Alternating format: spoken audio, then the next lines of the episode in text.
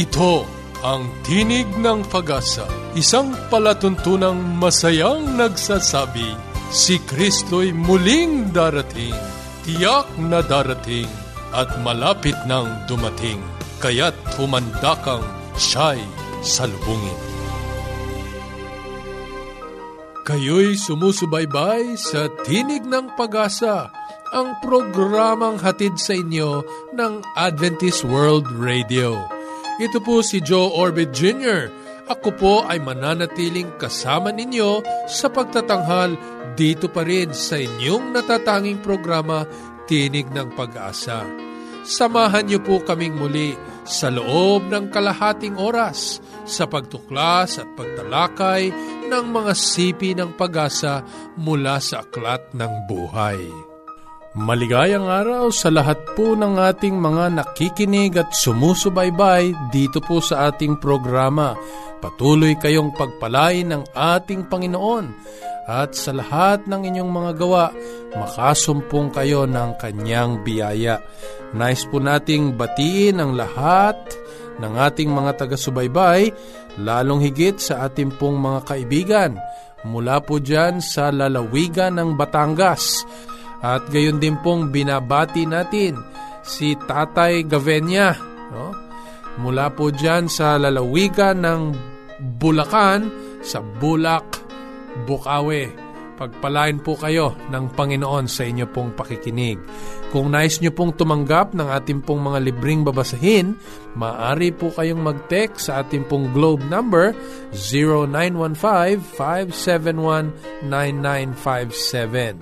At sa Smart po, zero nine two zero, two zero seven, seven eight six one.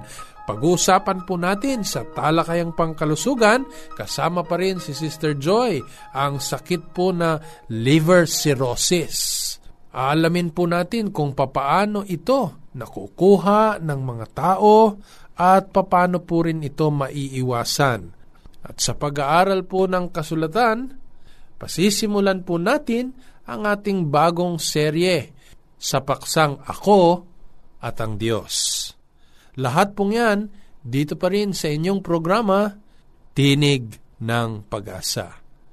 Tayo po'y dumako na sa ating talakayang pangkalusugan. Sister Joy? Paging Doctor Rodriguez, you're needed at room three two one. Doctor Rodriguez, Missus Martinez, three two one, kailangan na po nating i-dialysis ang asawa ninyo.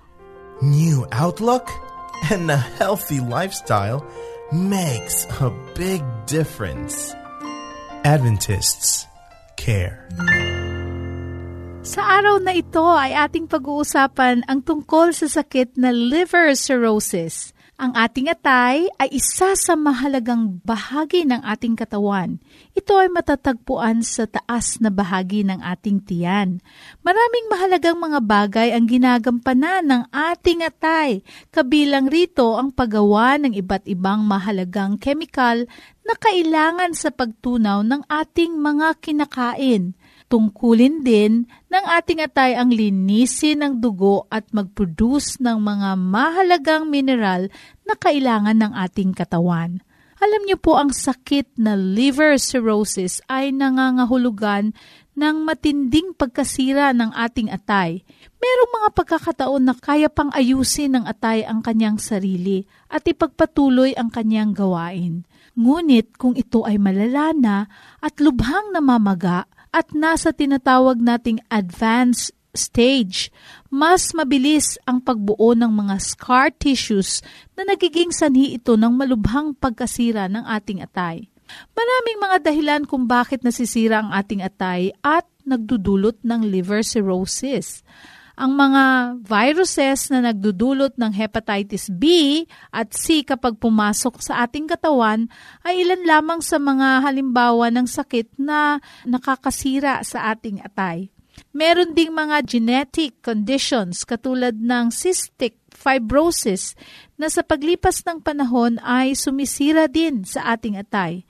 Ang daluyan po ng apdo mula sa ating atay patungo sa ating mga bituka ay maaari ding mabarahan ng mga gallstones at ang pressure na dulot ng pagbara nito ay maaari ding maging sanhi ng pagkasira ng atay.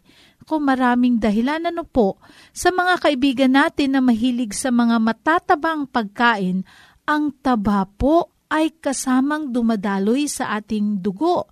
Nangangahulugan lamang po ito ay dumadaan din sa ating atay. Ito'y nasasala at ang taba ay naiiwan po sa ating mga atay. Ito rin ay maaring dahilan ng pagkasira nung mahalagang bahagi ng ating katawan na yun ay ang ating atay. Batay po sa pananaliksik, ang pinaka-common na dahilan ng pagkakaroon ng liver cirrhosis ay dahil po sa pag-inom ng alak. Ang cirrhosis kadalasan hindi po nagpapakita ng mga symptoms niya sa early part nito. Nalalaman lamang ng isang tao ay may cirrhosis kapag ito ay malubhana. Kung ito naman po ay mag-manifest sa ating sistema, ang kadalasang mga simptomas ay madaling pagkapagod, madalas na pagdurugo, pagkaroon ng pasa, walang gana sa pagkain, madalas na pagkahilo, at mabilis na pagbaba ng timbang. At alam niyo po, ang pamamanas ng paa ay maari ding maging simptoma ng sakit sa atay. Ang pagkakaroon kasi po ng cirrhosis sa atay ay nakakapagdulot ng malaking problema sa kalusugan na maaring maging sanhi ng kamatayan ng isang tao. Ang pagkakaroon ng mga scar tissue sa ating atay ay nakakapagpabagal sa daloy ng dugo sa iba't ibang parte ng katawan. Naku mga kaibigan, ang liver cirrhosis ay maaari ding makapagdulot ng coma, lalong-lalo na sa advanced stage. At ang pinakamalubha sa lahat, maaari ding mag-lead sa liver cancer. Ang pagsusuri sa sakit na liver cirrhosis ay isinasagawa sa pamamagitan ng blood tests, isinasagawa upang matukoy kung ang ating atay ay gumagana ng maayos. Meron ding mga kagamitan na gawa ng teknolohiya na maaari ring gamitin upang matukoy ang sakit na ito. Kabilang dito ay C T scan, ultrasound, M R I, at meron ding mga paraan ng mga doktor na magsiyasat sa isang pasyente kung saan ang ginagawa nila ay ipinapasok ang karayom sa tiyan kung saan naroon ang atay upang makakuha ng sample na maaring gamitin para sa mas malalim na investigasyon ng sakit na ito. Naku mga kaibigan, magpa-part two tayo dito sa pag-alam kung ano ba talaga pa ang pwede nating gawin upang maiwasan o magawa ng paraan ng paggamot ng liver cirrhosis. Sa kadahilanan ng maikli nating panahon, itutuloy natin itong talakayan tungkol sa liver cirrhosis, kaya huwag niyo pong ipagpaliban ito. Kung meron po kayong mga katanungan, inyo pong i-text sa globe number zero nine one five, five seven one, nine nine five seven o di kaya sa smart number natin zero nine two zero, two zero seven, seven eight six one. Hanggang sa susunod, ito pong inyong lingkod, Joy Orbe. Magandang hapon po. Yes, Dad and Mom are coming. I wish my parents will come too. The best way to spend time? It's with family. Adventists care. Maraming salamat, Sister Joy. Tayo po'y dadako na sa pag-aaral ng panibagong paksa sa loob ng ilang pagtatanghal upang lalong kilalanin ang ating Panginoong Diyos. Sa kabila ng ating mga karanasan at nagaganap sa ating paligid, marami pa rin hanggang sa ating kapanahunan ngayon ang hindi lubos na nakakakilala sa ating Panginoong Diyos.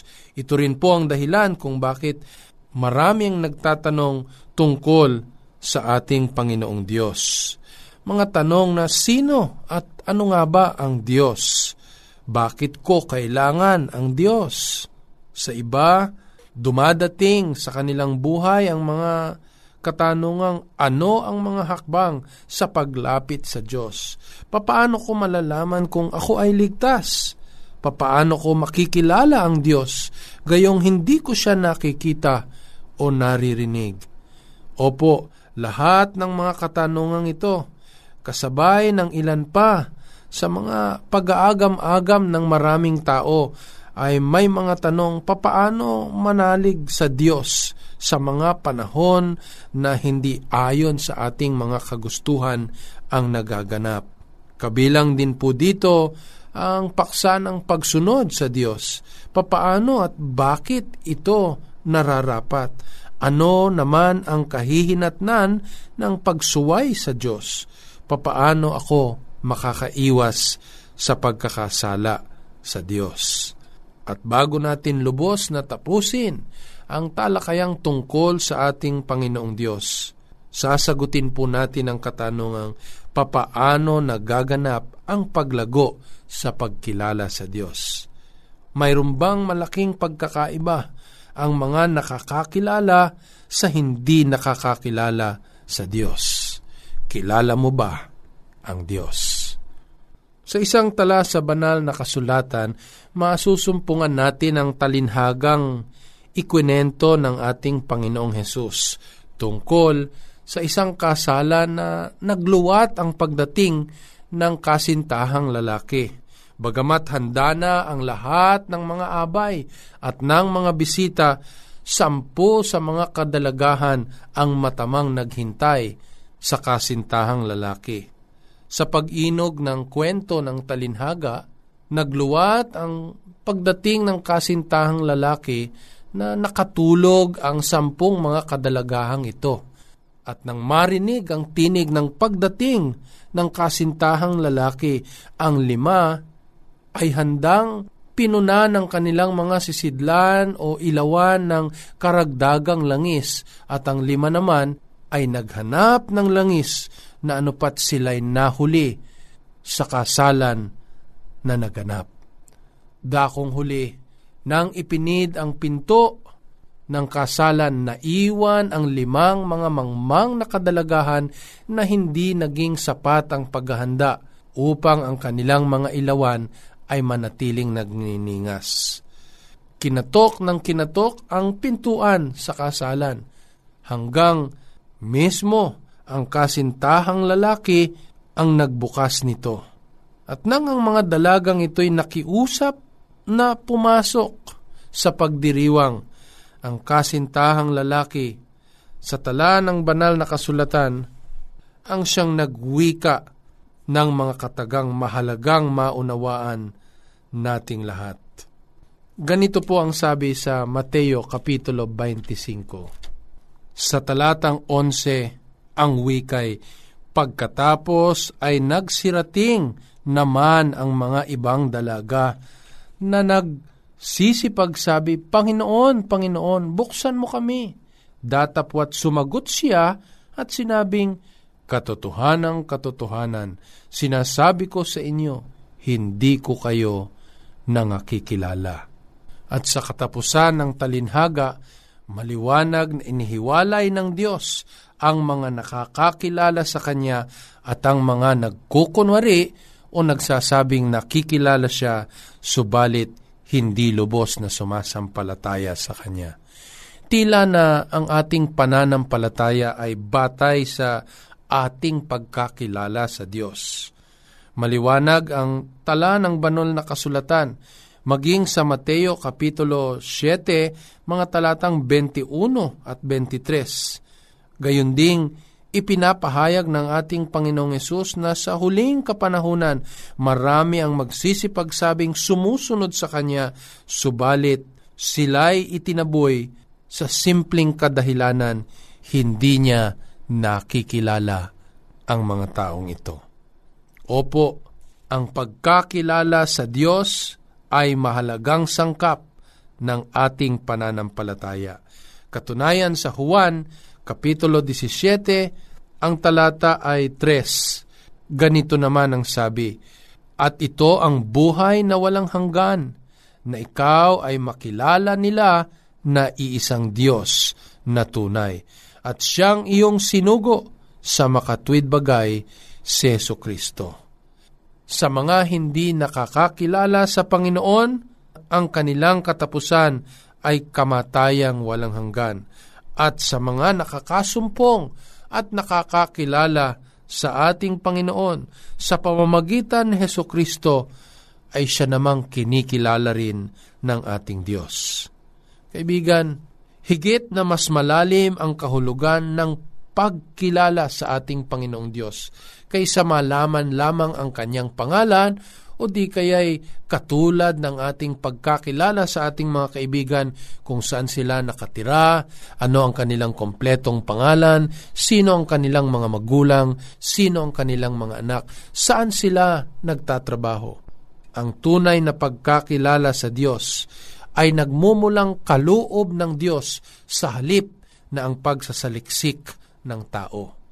Diyos ang naghahayag, Diyos ang nagpapakilala sa mga tinatawag niya upang sila'y magkamit ng kanyang biyaya at pagliligtas. Malaking katanungan ang nakikilala mo ba ang Diyos sa ating pananampalataya. Ang sagot natin dito ay siya ring kahahanatnan ng ating bukas at pananampalataya. Sa seryeng ito, nais nating pag-aralan ng malalim ang mga paksa na may kinalaman sa lalong pagkilala natin sa ating Panginoong Diyos. Sapagkat hangad ng Diyos na hindi lamang siya'y makilala natin, kundi siya'y maging tunay na kaibigan na nakababatid ng ating mga buhay. Sa Jeremias Kapitulo thirty-one, ang talata po ay three, ipinapahayag ng kasulatan ang pag-ibig at hangad ng Diyos na makasama natin. Ang Panginoon ay napakita ng una sa akin na nagsasabi, Oo, inibig kita ng walang hanggang pag-ibig, kaya't ako'y lumapit sa iyo na may kagandahang loob. Walang paraan na makikilala nating lubusan ng Panginoon malibang siya'y magpakilala at magpahayag ng kanyang pag-ibig. Hindi kailanman may pagmamalaki ng sino man sa atin na ating nasumpungan ang Panginoong Diyos. Sa halip, habang tayo'y makasalanan, inibig tayo ng Panginoon, nasumpungan tayo at inakay sa kanyang katotohanan at pagmamahal. Hinihintay ng Panginoon na tayo'y tumugon sa kanyang pag-ibig. Nais ng Panginoon na ihayag niya ang kanyang sarili, ang kanyang pagmamahal, ang kanyang pagnanais na maging lubos ang ating pagkakilala sa kanya. Ganun paman, tinutukoy ng banal na kasulatan ang iba't ibang mga kaparaanan na humakbang ang Diyos upang magpakilala sa atin at tinawag tayo sa pagkakilala sa Kanya. Isa dito ay ang kahayagan sa kalikasan. Kaya't mapapansin natin sa kasulatan, nagpapakilala ang Panginoon sa mga gawa na ating nasasaksihan sa kalikasan. Sa Awit Kapitulo nineteen, ang talata ay one, ang sabi, ang kalangitan ay nagpapahayag ng kalwalhatian ng Diyos at ipinakikilala ng kalawakan ang gawa ng kanyang mga kamay. Ito rin ang diwa ng Awit Kapitulo sixty-seven, ang talata ay nineteen, ang daan mo'y nasa dagat, at ang mga landas mo'y nasa malalawak na tubig, at ang bakas mo'y hindi nakilala.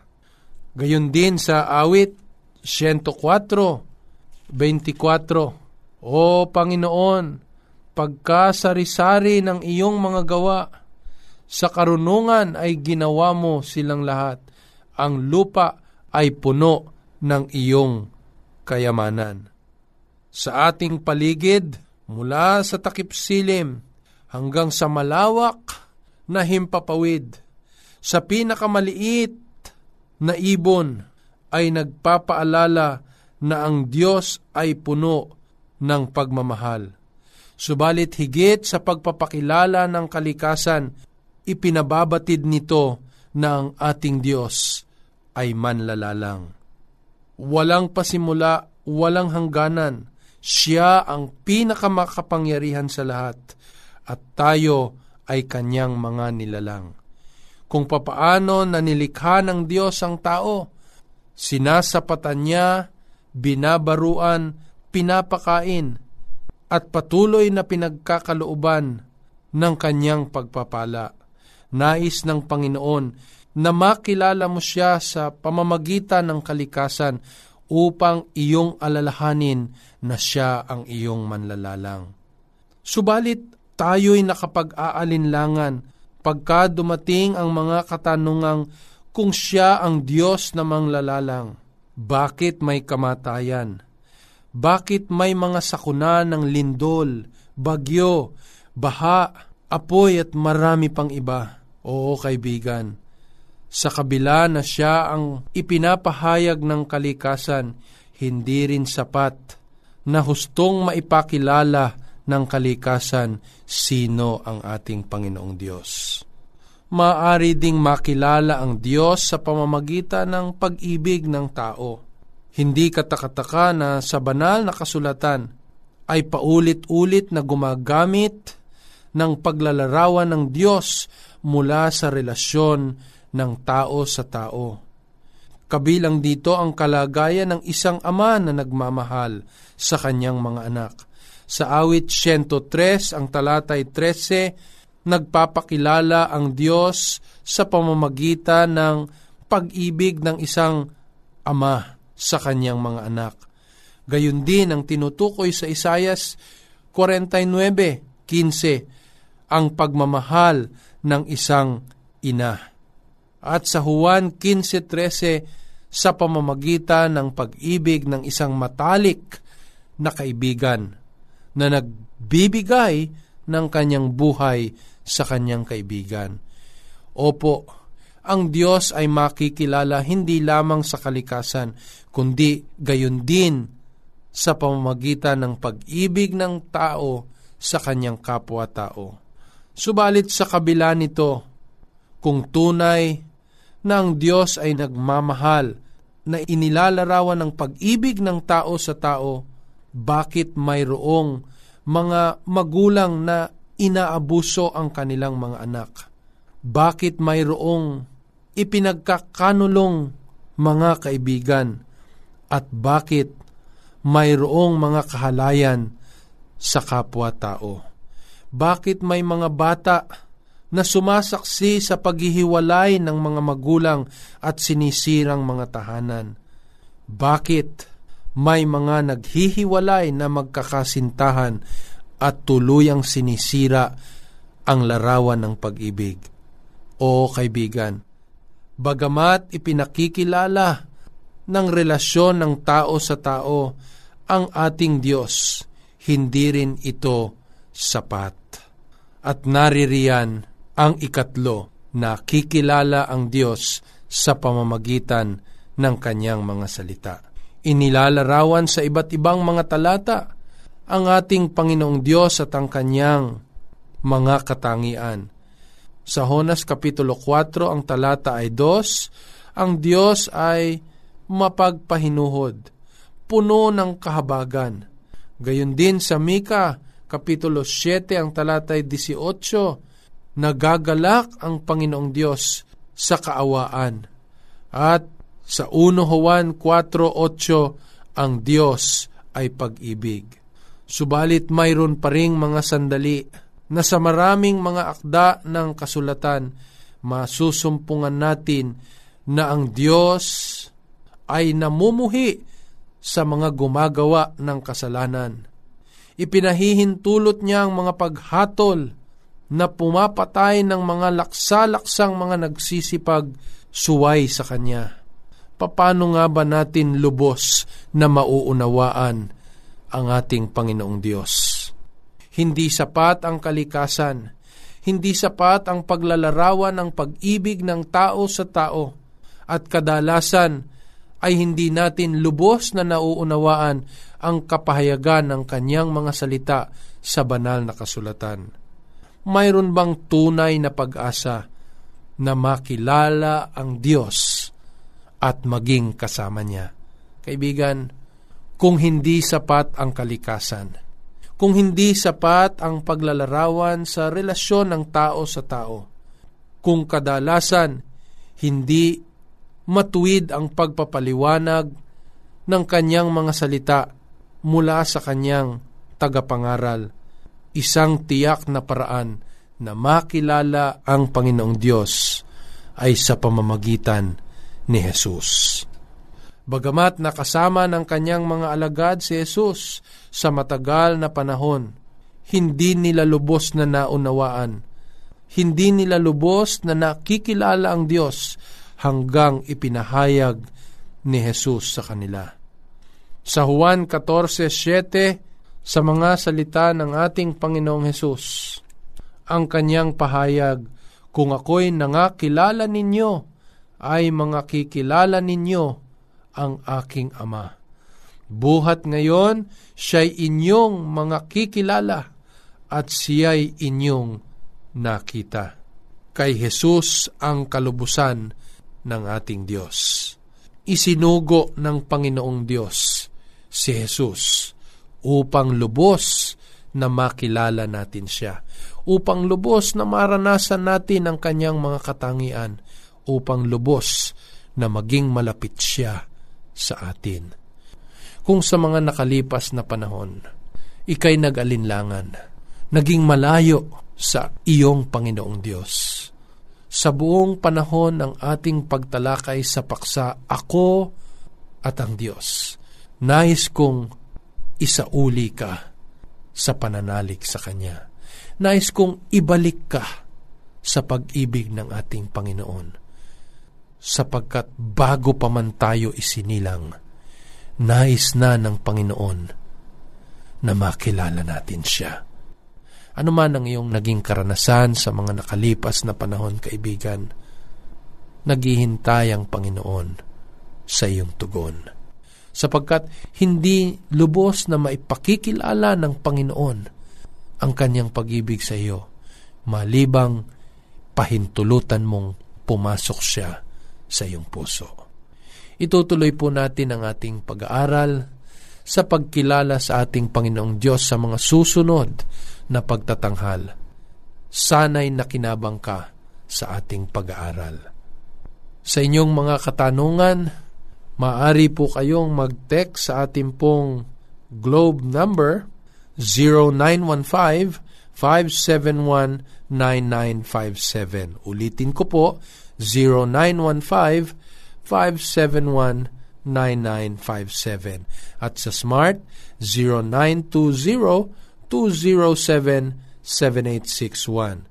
zero nine two zero, two zero seven, seven eight six one. Muli, ito po si Joe Orbe Junior sa Roma fifteen four, sa pagtitiis at pagaliw ng mga kasulatan ay mangagkaroon tayo ng pag-asa.